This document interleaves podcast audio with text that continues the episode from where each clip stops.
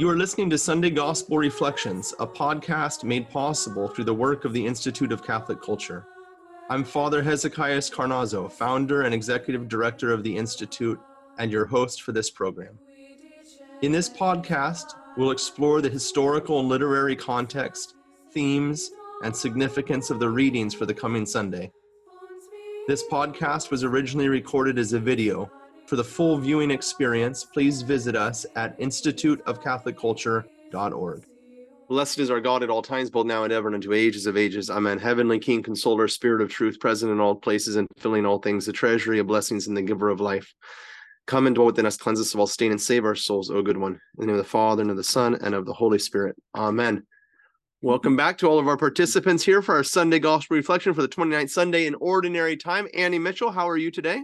I am doing great, Father Hezekiah. How are you? I'm I'm good. A little uh, travel weary, but uh, nevertheless, here we are, ready to go. Um, and actually pretty excited about the biblical text that we're given this this coming Sunday. So um, Yeah. let's let's start here, Isaiah 45, right? Annie, let's give Yeah. our give our participants, guys. Always remember, you want to be writing down your notes. Get your notepad out, get your pen out, your highlighters, your Bible. Okay, so if you're um, you know, just listening, well, if you're driving the car, I understand, but otherwise, let's get let's dig at it together. Okay. All right, go ahead, Annie. Absolutely. So write this down. The first reading, as Father was saying, is Isaiah chapter 45. We have verse 1 to set things up and then verses 4 through 6. The responsorial psalm is taken from Psalm 96. The gospel is Matthew chapter 22, verses 15 through 21. And the epistle is Paul's first letter to the Thessalonians, chapter 1, 1 Thessalonians 1, verses 1 through 5. Here we go.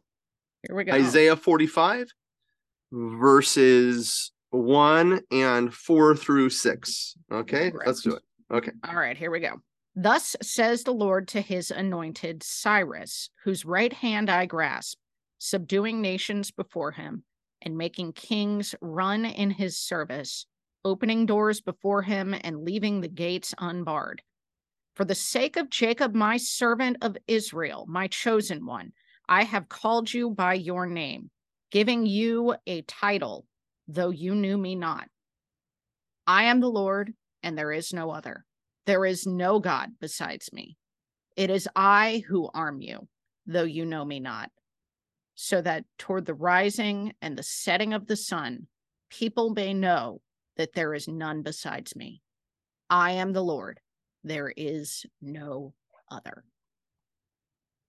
Right. This is an exciting reading. I'm really excited to get to unpack this one with you, Father. So, start us off. What is the story with Cyrus? Why is he showing up in the book of Isaiah? Yeah, good, good. Okay, re- remember, remember, Isaiah is kind of this bridge prophet. He he prophesies the destruction, but that's coming, right? Of the fall of Jerusalem, Babylonian captivity, which we talk about a lot, right? Because when we're doing the prophets, the prophets lived during this time because they had to warn the people, hey, you know, uh, stop doing what you're doing, otherwise this whole thing's going to go to hell in a handbasket.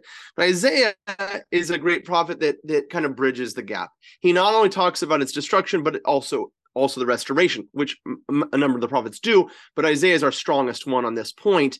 And um and um in we've talked about before how chapter 40 is kind of that turning point Mm-hmm. which we know so well. The the uh, comfort, comfort my people, says the Lord. In verse three, a voice that cries in the wilderness, "Prepare the way of the Lord, make straight the in the desert a highway for our God." Of course, um, quoted regarding Saint John the Baptist, which we all know from a Christian standpoint. But there it is in Isaiah because we're to see John the Baptist very much as the beginning of the restoration. And and why? Let's let's go big picture now fall of Jerusalem takes into the Babylonian captivity takes place, well, over a number of years. I like to put in my head the year 500. That's a little bit too late. More, you know, it's earlier by 100 years or so. But for just kind of keeping big picture numbers in your head, you can think 500 years before Christ, Babylonian captivity. Now, you've got the Babylonian captivity, you also have the Babylonian restoration, right? Which Yeah. takes more close to the takes place closer to the year 500. So, we focus a lot upon the destruction in our Bible studies that the prophets are always talking about. But here, Isaiah has turned the corner at chapter 40 and is now talking about restoration. Now, what takes place? Why is it that we can talk about Jesus, John the Baptist as the restoration, but we're going back 500 years before when Israel returns? Well, those 500 years are a time of disobedience, a time of uh, a waywardness. The people come back to the land, but they don't live according to the law. And so you have a 500 year breather in scripture in which you basically stamp it as awaiting the full restoration Sure. that Isaiah had prophesied. Okay. But that restoration takes place physically, truly, just about 70 years after the the, the fall of Jerusalem. So the people of, of, of God taken into ba- into exile, and about 70 years later, they return. They return physically, but spiritually not so so so much, right? Yeah. And that spiritual restoration is going to take place under Christ, where their heart is going to return. Um, but here in, in Isaiah 45, this guy appears on the scene regarding this restoration, right? Yeah. Thus says the Lord to his anointed Cyrus. Let's let's talk about that for a minute. About Cyrus. That's your question, right? Who is this guy? Yeah. What's his story? So, right. So what you want to do in Isaiah 45, in a little side thing in your Bible, you're going to write in it Second Corinthians, not Second Corinthians, ah, Second Chronicles, Second Chronicles. Okay. Now, ICC Bible study people, what is First and Second Chronicles all about? First and Second Chronicles is all about First and Second Kings, Right. written from the standpoint of Judah. Right. So you have you have the division of the kingdom, right? The northern kingdom becomes known as Israel, and the mm-hmm. southern kingdom, after the break, after Solomon's son has a disaster, the southern kingdom then is Judah. So, so the tribe of Judah, which is the driving force of the southern southern kingdom, has their own kind of history books, and that's First and Second Chronicles. Whereas First and Second Kings talks about all of Israel and Judah together. So now we know a lot about Second Kings chapter 25. We talk a lot about the Babylonian captivity, which happens in Second Kings chapter 25. But now we can see that same thing happen in at the end of Second Chronicles. So I'm in Second Chronicles chapter 36. That's what you're going to want to write down in Isaiah 40 second Chronicles chapter 36. And you're going to see there, chapter 36, verse 15. I don't know what your Bible says is a, a header there, but the fall of Jerusalem. You can write next to that if you want, Second Kings chapter 25. Right? Those 2 Mhm. chapters go side by side. They're the same story. But Second Chronicles chapter 36 gives us a little bit more of the story. So let's pick it up at verse 17. And for you Bible study lovers, you're going to remember these words from Second Kings chapter 25. So I'm in Second Chronicles 36, 17. Therefore, he brought up against them the king of the Chaldeans, who slew their young men with the sword in the house of their sanctuary, and had no compassion on young man or virgin, old man or aged. He gave them all into his hand, and all the vessels of the house of the Lord, great and small, and the treasures of the house of the Lord, and the treasures of the king of the princes, all these he brought to Babylon. He burned the house of God and broke down the walls of Jerusalem. That's that's verse 19. Hold your hand there in your Bible. Flip back with me to Second Kings chapter 25. 2 Kings chapter 25, verse 13. And the pillars of bronze that were in the house of the Lord, the stands of the bronze sea that were in the house of the Lord, the Chaldeans broke into pieces and carried the bronze to Babylon. We just read about that, right? Right, right. good. Now just take a look up a few verses to this is Second Kings chapter 25, verse 9. And he burned the house of the Lord and the king's house and all the house of Jerusalem, every great city he burned down. So there it is. You've got it there in Second mm-hmm. Kings chapter 25, which you usually look at. Now, Second Chronicles picks that up there. Where were we? Verse 19, Annie, right? and he and they burned so i'm in second chronicles 36 19 and they burned the house of the god and broke down the wall of jerusalem and burned all of its palaces with fire and destroyed all its precious vessels he took into exile in babylon those who had escaped from the sword and they became servants of him and to his sons until the establishment of the king of the kingdom of persia to fulfill the word of the lord by the mouth of jeremiah until the land had enjoyed its sabbaths Hmm. all the days that it lay desolate and it kept Sabbath to fulfill 70 years. Okay. Wow. Set right. And so, and so we've talked about this a lot about the Jubilee year and how God's people had refused to honor the Jubilee year. If you want to learn more about the Jubilee year, because about it, well, it's one of my pet peeves, but recent popes have um, have called jubilees about every three years. But actually, the schedule for the jubilee year is the seventh year, or the Ju really the jubilee year is the the the fiftieth year. It's the seven times seven, and the following year is your jubilee year, in which all debt is forgiven. And we've talked about this at the ICC. I gave a talk called Jubilee of Mercy when Pope Francis first became Pope. He called a Jubilee year, okay, a special Jubilee year. And they've got more Jubilees coming up about every three years. They call another Jubilee year and they open up the doors of St. Peter's and so forth, like that. If you want to understand the biblical Jubilee, its importance, you got to go back and listen to my talk, Jubilee of Mercy, finding freedom from spiritual bondage. And I go through this in detail, but nevertheless, the people of God had refused to honor the Jubilee. And therefore, and it was that Jubilee, of course, is this year of release, a year of rest. Yeah. In which all the slaves return were given freedom, all the land was returned to its former owner, even the land was to receive its rest.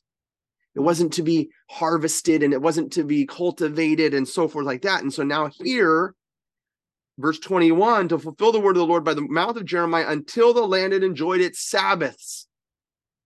It's it's it's it's, it's sevenths, if you will, right? Yeah. All the days that it lay desolate, it kept Sabbath to fulfill 70 years. Okay. Now, here's where we pick up your question, Annie. That was my context of the context of the context, and that is who is Cyrus? Now, in the first year of Cyrus, king of Persia. Whoa, wait a minute because Isaiah says that this guy's anointed by God. Yeah. But he's a Persian. going to be my next question. yeah, he's a pagan, right? Yeah. Who is this guy, Cyrus? Well, from a historical standpoint, we know who he was. The Persian Empire rises up now. We had had the Assyrians, remember, the Assyrians marched on the north and conquered it, but then the Babylonians rose up, conquering the Assyrians, taking control of their empire and expanding the empire. But now the now the Babylonians are conquered and the Persians take control of the world, if you will. Um, it's the next world power. And in the first year of this new world power it, that now takes control of all of the Babylonian lands, and which means that they now control the Jews who, who are slaves in exile in Babylon, right? Right. Now what happens? Now in the first year of Cyrus, king of Persia, that Mm-hmm. the word of the Lord by the mouth of Jeremiah might be accomplished, the Lord stirred up the, the spirit of Cyrus, king of Persia, so that he had a he made a proclamation throughout all his kingdom, and also put it in writing. Thus says Cyrus, king of Persia, the Lord, of- the Lord. Now, t- this sort of, I mean, I, every time I read this, the hair on my Yeah. head stands up. Okay, the Lord of God, uh, the, the the Lord, the God of heaven, has given me all the kingdoms of the earth, and he has charged me to build him a house at Jerusalem, which is in Judah. Whoever is among you of all his people, may the Lord his God be with him and let him go up. So now what happens? Whereas the kings of Judah had refused to honor the Jubilee, setting captives free, a pagan king comes in on the 70th after 70 years and says, I set you free, Wow. even though your rulers would not. Wow. So God stirs up his spirit. And now we just have to turn your Bible one page. Boom. What do you have next in your Bible? The book of Ezra. And Yeah. Ezra is going to give a little bit more meat to the bones. And look, I if this is all we do today, is look at these two things. We're going to look at the gospel, trust me. But this is such an important moment in salvation history that you got to know it. And we haven't spent a lot. We've referred to this passage a number of times, but having the time to actually spend on it, Isaiah calls out Cyrus for us. So it, we need to go back and get our Yeah, our, our historical bearing. Okay. In the first year of Cyrus, king of Persia, that the word of the Lord might, by the mouth of Jeremiah, might be accomplished, the Lord stirred up the spirit of Cyrus, king of Persia, so that he made a proclamation to all his kingdom and also put it in writing. So now we we pick up Second Chronicles 36 and now give the further declaration. Mhm. Thus says King uh, uh, Cyrus, king of Persia, the Lord, the God of heaven, has given me all the kingdoms of the earth. He has charged me to build him a house in Jerusalem, which is in Judah. Judah. Whoever's among you of all his people, may his God be with him and let him go up. Period. Second Chronicles 36. To Jerusalem, which is in Jeru- Jerusalem, to rebuild the house of the Lord, the God of Israel. He is God who is in Jerusalem and let each survivor in whatever place he sojourns be assisted by men of his place with silver and gold, with goods and with beasts, besides freewill offerings of the house of God which is in Jerusalem.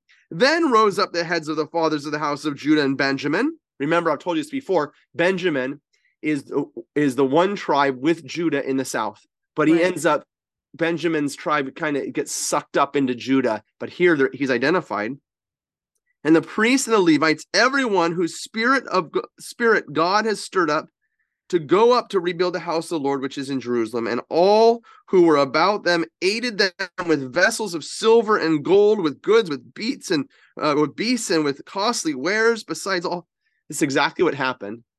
This is exactly what happened when Israel left Egypt. Yeah. This is exactly what happened when Abraham went to Egypt with his wife, Came remember? And says. She's my sister, remember? Yeah. He ends up coming out of Egypt loaded with treasure. treasure. It happens time and time and time again. When the God's people find themselves in slavery to a foreign power, they come out of that slavery loaded with, with gold to go back to their to their land. It happens over and over again. We've talked about this in my commentary on the life of Abraham. If you want to go back and listen to that those that series on the life of Abraham and how this becomes a witness to God's people through repetition of how God is going to act in their lives when they find themselves in this difficult situation. Okay. Um, and so this is this becomes catechetical for the people at the time of Jesus regarding the Romans also. God's going to act in a powerful way. Um, and here he stirs the spirit of, of, of Cyrus to do this very act and to give the people the money to let them free. And Cyrus proclaims his, he confesses God, which is the crazy thing, right? This pagan Oh, guy, you say, how is it possible that, that this, that God's going to work through this guy? I mean, it's going to get from bad to worse. And then look at what God does. Yeah, it's amazing. I wish I could have been a fly on the wall Yeah. when Cyrus encountered the Lord God. Yeah. Like, can you imagine what a turnaround? It's amazing. It's amazing. It's amazing. It's amazing. So, if he's a pagan, why is God calling Cyrus his anointed? Isn't that a thing about with David? This is a really really important question because we don't we have a linguistic breakdown that happens in our minds when we hear this. Most people we sit at mass this sunday and they're going to hear they're going to hear this. Thus says the lord to his anointed cyrus and they're not going to whatever anointed cyrus what does it mean? I, yeah. just- we're going to move on to the next sentence right? The word here anointed is in greek christos in hebrew messiah Okay. So when you say who's the Christ or who's the first Christ, who's the first what you're saying who's the first anointed one? We call Jesus the Christ because God anointed him with his spirit, right? It- Yeah. It, revealed to us in the Jordan River when the when the dove came down upon Jesus and and the Lord says uh, God God the heavenly Father says this is my beloved son, right? So we call Jesus the Christ, but we have to understand what we mean by that term. What we mean by that term is that he has uh, uh, received the gift of God's life within him, right? Adam was anointed when God breathed his breath into him and made him a living being. The anointing which Cyrus receives here is the anointing of the stirring of his spirit. stirred up by the Spirit of God. Yeah. Mm. I'm gonna let me read you Saint Theodoret of Syre says the divine scriptures designate under the name anointed not only those who are brought forward for unction, that is with oil, but also those whom God of the universe has has singled out with view toward fulfilling a required function. Yeah. Mm. And Saint Cyril of Alexandria says, what is most clear is the power of the prophecy or the prophetic preaching. We should look at each of the lines to see clearly what seems obscure, for it calls Cyrus Christ. And not as if he were one of the saints who could bear this name, but it functions to mean that he bears the name as anointed of God, in that God was in the habit of anointing those called to the kingdom, even if they were not saints or worshipers. That is, that is, the, the Lord pours his spirit upon those whom he wills. Yeah. And even though, from an outward perspective, Cyrus does not look like the anointed of God, and yet he stirs his spirit in such a way that he becomes his acting agent, right? To Yeah. do the will of the Lord, and that's what is that that's what is meant here. Um, and uh, and why? Because because Israel was supposed to be a light to the nations. This is God's desire that He save all of this, that He moved the Spirit not only of, of, of those who have been baptized into him, but he moved the spirit of all the nations that they might return to him and not remain wayward, but that they might confess that he is the one true God. And that's what we get throughout all of this. In fact, in our psalm today, Psalm 96. I'm sorry. I want to move to Psalm 96, but maybe you have another question, Annie. No, no. Well, I mean, I was going to ask like the bigger message, but I think you're about to get to that through Psalm 96. Yeah. So okay, so look, let's look at it. Give the Lord glory and honor. Who's who? Who's to give the Lord glory and honor? Well, we're in the liturgical service, right? This is a calling out to all of those gathered together as we're looking around us, right? And look around your church, right? It's it's all the nations are called. Um to come to the Lord. Give to the Lord glory and honor. Sing to the Lord a new song. Sing to the Lord all you lands. To his glory among the nations. Do you see this? So now we're singing out of the proclaiming that the Lord has acted in ways that that were beyond our wildest imagination. He's calling all of the nations to glorify him. Tell his glory among the nations, among all his people's wondrous deeds. For great is the Lord and highly to be praised. Awesome is he beyond all gods, Cyrus. Be, uh, for all the gods of the nations are things of naught, but the Lord made the heavens. Remember, Cyrus says, "The Lord of the heavens has called me." Yeah. See, it's it re, and so here in Psalm ninety six we get that. Give to the Lord, you families of nations. Give to the Lord glory and praise. Give to the Lord the glory due to his name. Bring gifts and enter his court. You know, you you you come all of us, we're all the Gentiles. Yeah. And so we can this is so beautiful on Sundays we gather together. We are the fruit of what was begun here. We can sing out that the Lord has stirred our spirit because we were among the Gentiles that have now been incorporated into the community, into the house of God, into the gathering, into the church Yeah. of the Old Testament and the New. Um, and so let us ri- rise up and offer ourselves to the Lord, even though we were among the pagan nations. And this is this is the tie that we're going to get so beautifully into the gospel as Jesus is going to call the Jews to realize their calling and the calling of all of the nations, as we're going to see in a second, to give glory to God. Uh, but first, it's got to start with us, right? We get in our in our Eucharistic gathering this Sunday. The Lord is, uh, you know, why are you a Christian? How is it that you have been saved? How is it that God has called you into the house of God? What's your background? Were you among the pagans in Sicily, like my family? Mhm. Were you among the pagans in Mexico that were sacrificing children? Only a what, couple hundred years ago? Were you under the uh, among the pagans up in up in the far reaches of Russia that were saved? I was among the pagans of of Ireland. Yeah. There you go. Fire worshippers. That's who you were. God chose you and he called you out and stirred up your spirit so that you could glorify him. So glorify him now, church of God. Yeah. This is what the church is calling realize where we've come from, what the Lord has done in our lives in such a miraculous and beautiful way that we might do one thing, and that is glorify his name and for ourselves to become a light to the nations. It's really kind of fascinating, actually. I didn't think about it until um, reading the psalm with you here, Father, because the give to the Lord the glory, do his name, bring gifts, enter his courts reminded me of the story of the Epiphany.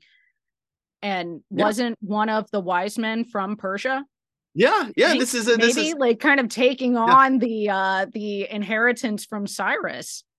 Yeah, that's what in fact we had to talk about this last year at the ICC about how it was that the, the wise men knew of the coming of the Messiah. Well, most likely because the the Jews in the di- diaspora had actually evangelized the, Wow. their neighbors, right? And so there were believers out there among the pagans, and and certainly Cyrus proclaims this thing among the nations and and so his court apparently i mean if if we read ezra properly cyrus has a full blown four alarm conversion Conversion. Unbelievable. rejects paganism which means his whole court becomes wow. followers disciples believers yeah so so possibly even from this moment then the wise men of the court of the foreign nations there's there's They're looking out for the Messiah too. Uh, yeah. yeah it's pretty Wow. awesome it's pretty awesome awesome. we're going to take a look here at matthew chapter 22 Yep. verse 15 starting with 20 15. 1 right matthew let me get there matthew chapter 22 verse 15 matthew 22 15 okay here we go yep All right, here we go. The Pharisees went off and plotted how they might entrap Jesus in speech. They sent their disciples to him with the Herodians, saying, Teacher, we know that you are a truthful man and that you teach the way of God in accordance with the truth. And you are not concerned with anyone's opinion, for you do not regard a person's status. Tell us then, what is your opinion? Is it lawful to pay the census tax to Caesar or not? Knowing their malice, Jesus said, Why are you testing me, you hypocrites? Show me the coin that pays the census tax. Then they handed him the Roman coin. He said to them, Whose image is this and whose inscription? They replied, Caesar's. At that, he said to them, then repay to Caesar what belongs to Caesar, and to God what belongs to God. All right. there you go Ready to dive into this one. So this um obviously coming, well, I shouldn't say obviously, let everyone know it is coming um right on the heels of what we had last weekend about the the wedding feast and the the dude that got thrown out because he didn't have the right garment and all Right. of that. So then the Pharisees go off as soon as they're done hearing him tell this. So um can you remind us about because we've talked about it before, but I think it's worth repeating here, obviously, why the Pharisees and the Herodians are in this little alliance, why they're joining forces, and why this is so despicable. Sure. Sure. Well, they're joining forces because they both are concerned about losing power. Hmm. Right? It's all about authority and power, right? It's a big it's a I, I'm going to get a little father Hezekiah's um hobby horse right now Nice. because I I too often hear Catholics defend their Catholicism by using words like authority and power. Hmm. When this is completely contrary to the gospel of Jesus Christ, right? Those who have authority rule over them, Jesus says, but not so is you. You are to be servants. This is why the Pope's title is the servant of the servants of God. Yes, one of the really beautiful titles because to be a servant is to be a deacon. Yeah, or to be a deacon is to be a servant, right? So Jesus is the first deacon. Okay, he mm-hmm. is the servant. And this is how we are to have a communion within the church. I don't have a communion within the church because someone has authority and power. I have communion within the church because someone is filled with love, the love of God by which that communion is established. Communion is not established by authority and power. The nations have a communion that is a civil society based upon authority and power.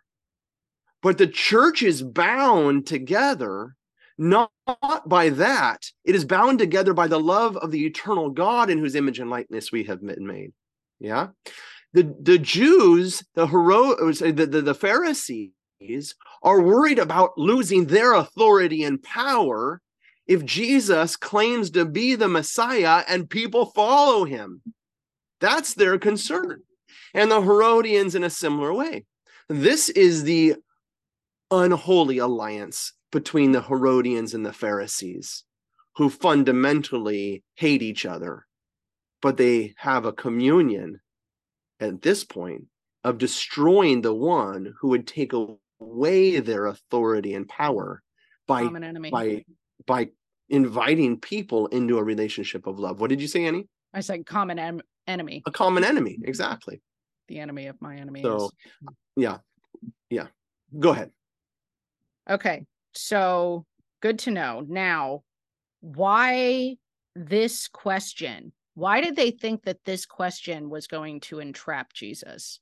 Hmm. Well, can we can we back it up just a touch to ask where is Jesus right now, and what's going on in this gospel? So be let's let's take that as a second question, Annie, as we get Sure. into the text itself, because Absolutely. it's because that that the answer to that question has everything to do with where Jesus Where he is, is. right?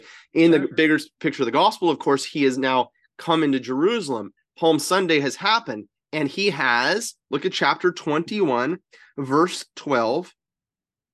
And Jesus entered the temple of God and drove out all those who sold and bought in the temple, and he overturned the tables of the money changers.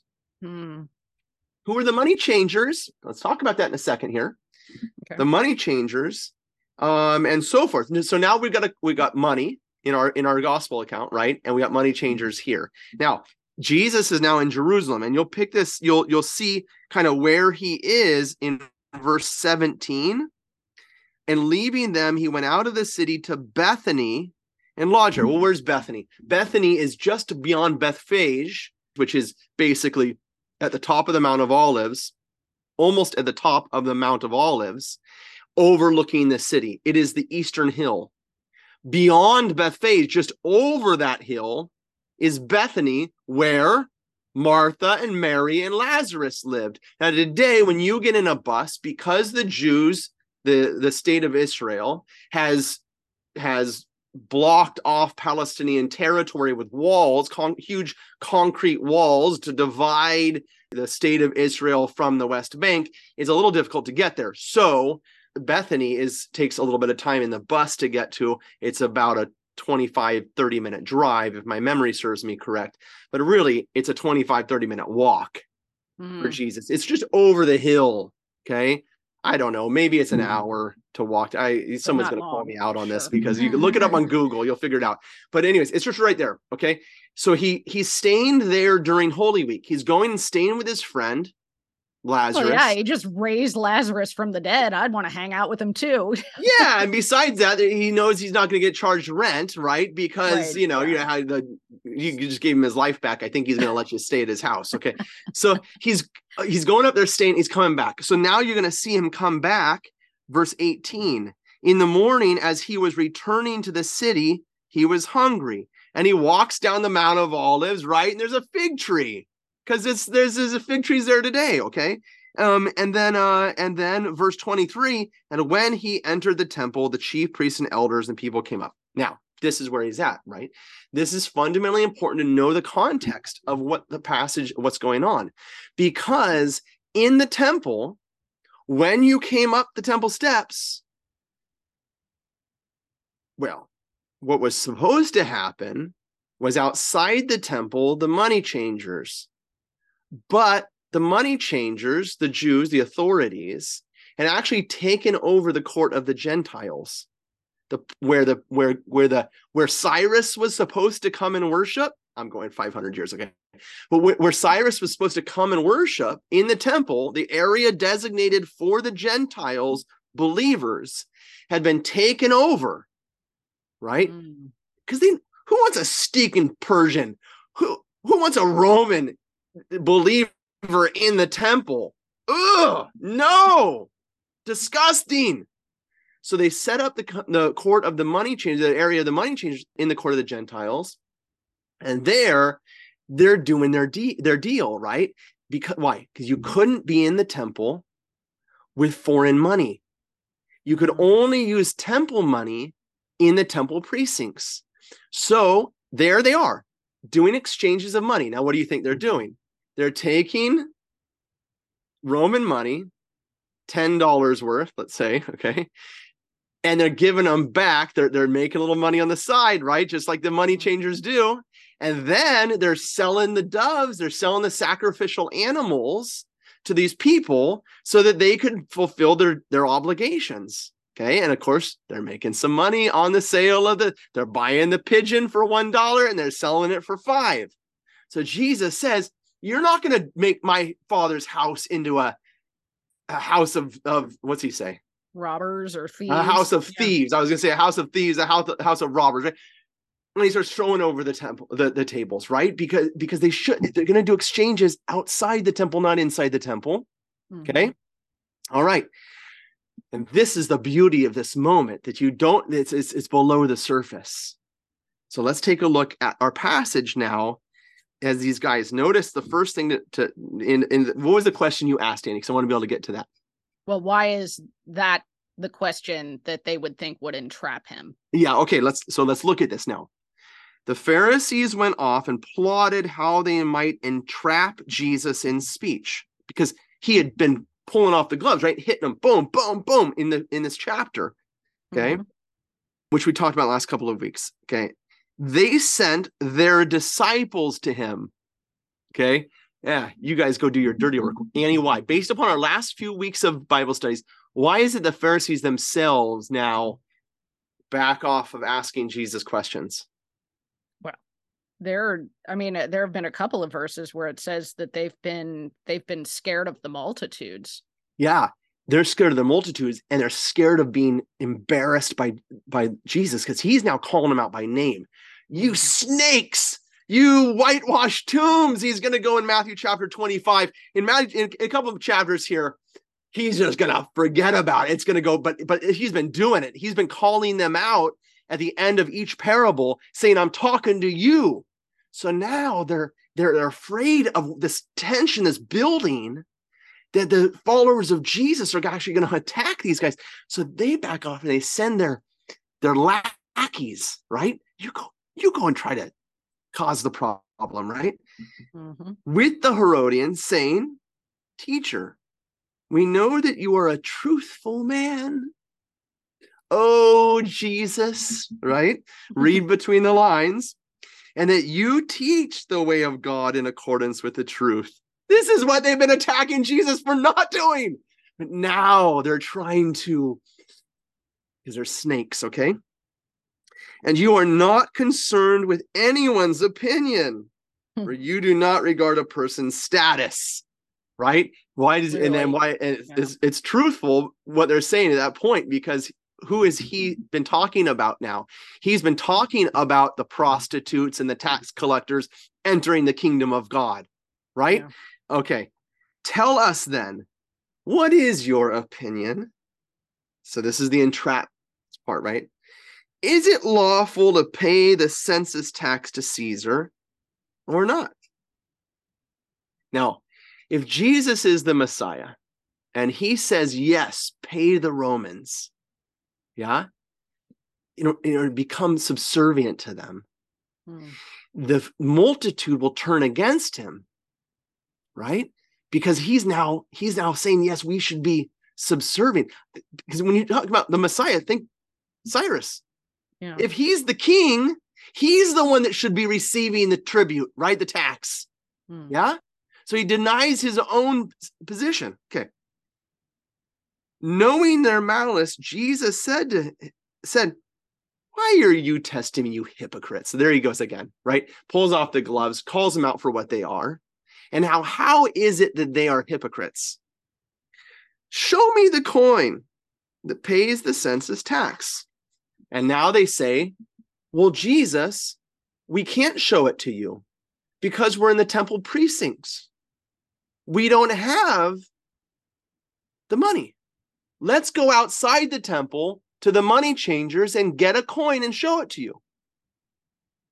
But no, they reach into their pocket, they pull out the coin, Mhm. and they condemn themselves for breaking the law Wow. by the very act of showing that they themselves had had foreign money within the temple precincts. Wow. Hypocrites. He said to them, Whose image is this and whose inscription? They replied, Caesar's. Yeah, it's the, the so the the image and likeness of Caesar is on this thing, right? hmm At that he said to them, then repay, right? It's Caesar's image, then give it to Caesar. But you, hypocrites, you ought to be giving to God the image and likeness that I see before me, right? Mm. And turns upon them because they themselves were not offering themselves to God, but were offering themselves to the Herodians and then themselves to Caesar. Hmm. Yeah, the the that the understanding the context in which Jesus, like the physical geographic context in which he's standing, is such a huge part of this thing. You've got to pay attention to context, which is why you saw me while Annie was reading. I said to myself, "He's in the temple, right?" Grab your concordance. Boom. I looked up the word temple and I was able to go back and see the times in chapter 21 that the temple was mentioned so I can get my geographic bearing. This is why a concordance is so fundamentally important to you when you're doing your Bible studies at home, not waiting for Father Hezekiah to give you the goods, but but to be able to have the tools at your hand to be able to do the Bible studies to prepare yourself to be able to understand the text. Maybe sometimes the geographic context doesn't help you that much, but a lot of times it does. It hmm. helps paint the picture around what's going on there so that when they pull the coin out, you know where they're standing. Yeah. Well, it also means that you need to know the history of the law of Israel too. How many people sitting in the pews on Sunday are going to know that it was illegal for them to have that coin where they were standing with Jesus? Yeah, well, You know? this that but but actually, actually, you should know there's something going on here because why is it that Jesus comes in and turns over the tables? Because he's a madman. I mean, what's wrong? They've got to go and sacrifice, don't they? But now you say, well, why are there money changers? You've got to stop because you, you got to stop and slow down. Why are there money changers there? It- uh, the last time I saw a money changer, I was at the Tel Aviv airport, Mhm. right? Because I was going into another nation and I had to turn over my dollars, right? And get the shekels, Yeah. right? Because that's the money they deal with there. So that's you're going into a foreign, a foreign, another nation. Well, the temple's another, it's it's God's nation. So it has Yeah. its own king in there. It's got it God, and it's got its own form of money, right?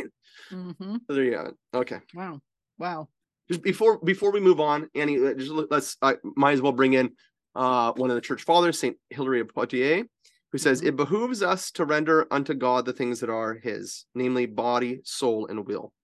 For Caesar's coin is in the gold, in which his image was portrayed, that is God's coin, for uh, on, on which the divine image is stamped. Give therefore your money to Caesar, but preserve a conscious void of offense to God. And so he's saying basically what Mm. we're saying, right? That the problem is that the disciples, the Pharisees, the Pharisees themselves were not honoring God. They were seeking to kill Jesus. They were not following the law of God themselves. And so while exteriorly they looked good, interiorly they were filled with dead man's bones. As, as I as I said, Matthew chapter Matthew chap chapter well, it's Matthew chapter 23. I think I said 25 earlier in our Bible study. I'm sorry about that. Matthew chapter 23, where he goes, he goes through the whitewashed tombs and so forth, like that, right? So Yeah. that's the fundamental problem that, that Jesus is going after, and he calls them out for it. You're a bunch of hypocrites. And for Okay. us, for, Yeah. for okay, you got another question, but I say an application for us also. Well, that's where I wanted to get Yeah. to, um, because you have brought up a number of times in the past couple of weeks that, you know, this is all written down for the early church, who obviously, when you're talking about a persecuted early church and trying to figure out your relationship to those to the government that are persecuting you, um, I'm wondering kind of, you know, what is the bigger message for them when they're reading these words from Jesus and then by extension what that means for us.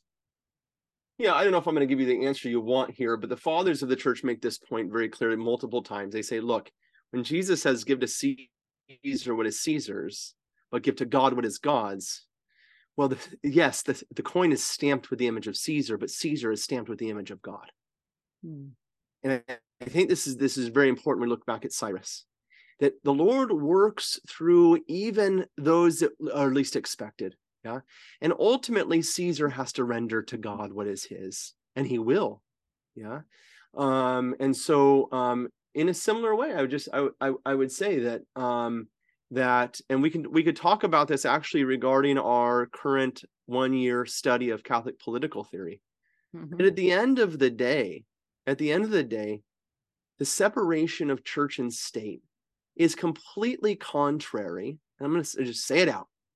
It is contrary to Christianity.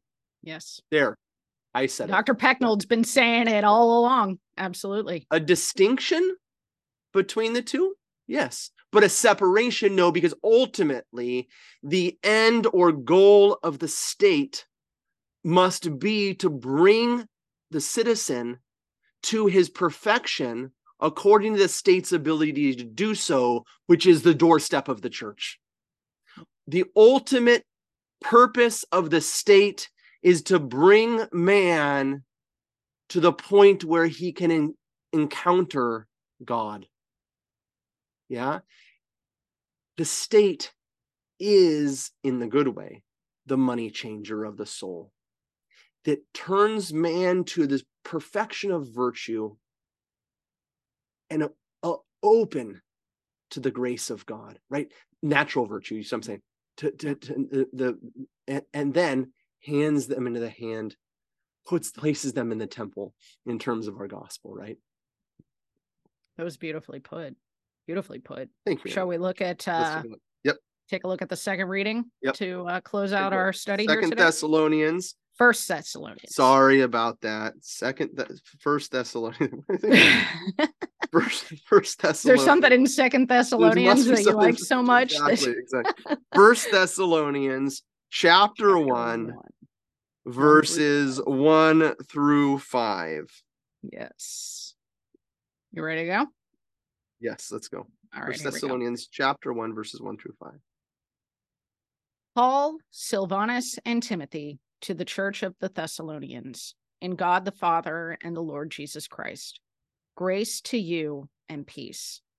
We give thanks to God always for all of you, remembering you in our prayers, unceasingly calling to mind your work of faith and labor of love, and endurance in hope of our Lord Jesus Christ before our God and Father, knowing, brothers and sisters, loved by God, how you were chosen. For our gospel did not come to you in word alone, but also in power and in the Holy Spirit and with much conviction. You know, Annie, I think we can um conclude with that passage, tying it to Acts of the Apostles, Hmm.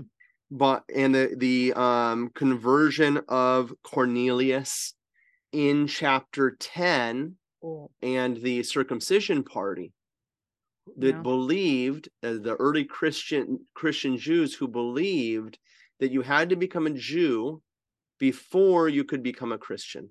And in chapter 10 we have chapter 10 verse 34 peter preaches to the family of cornelius.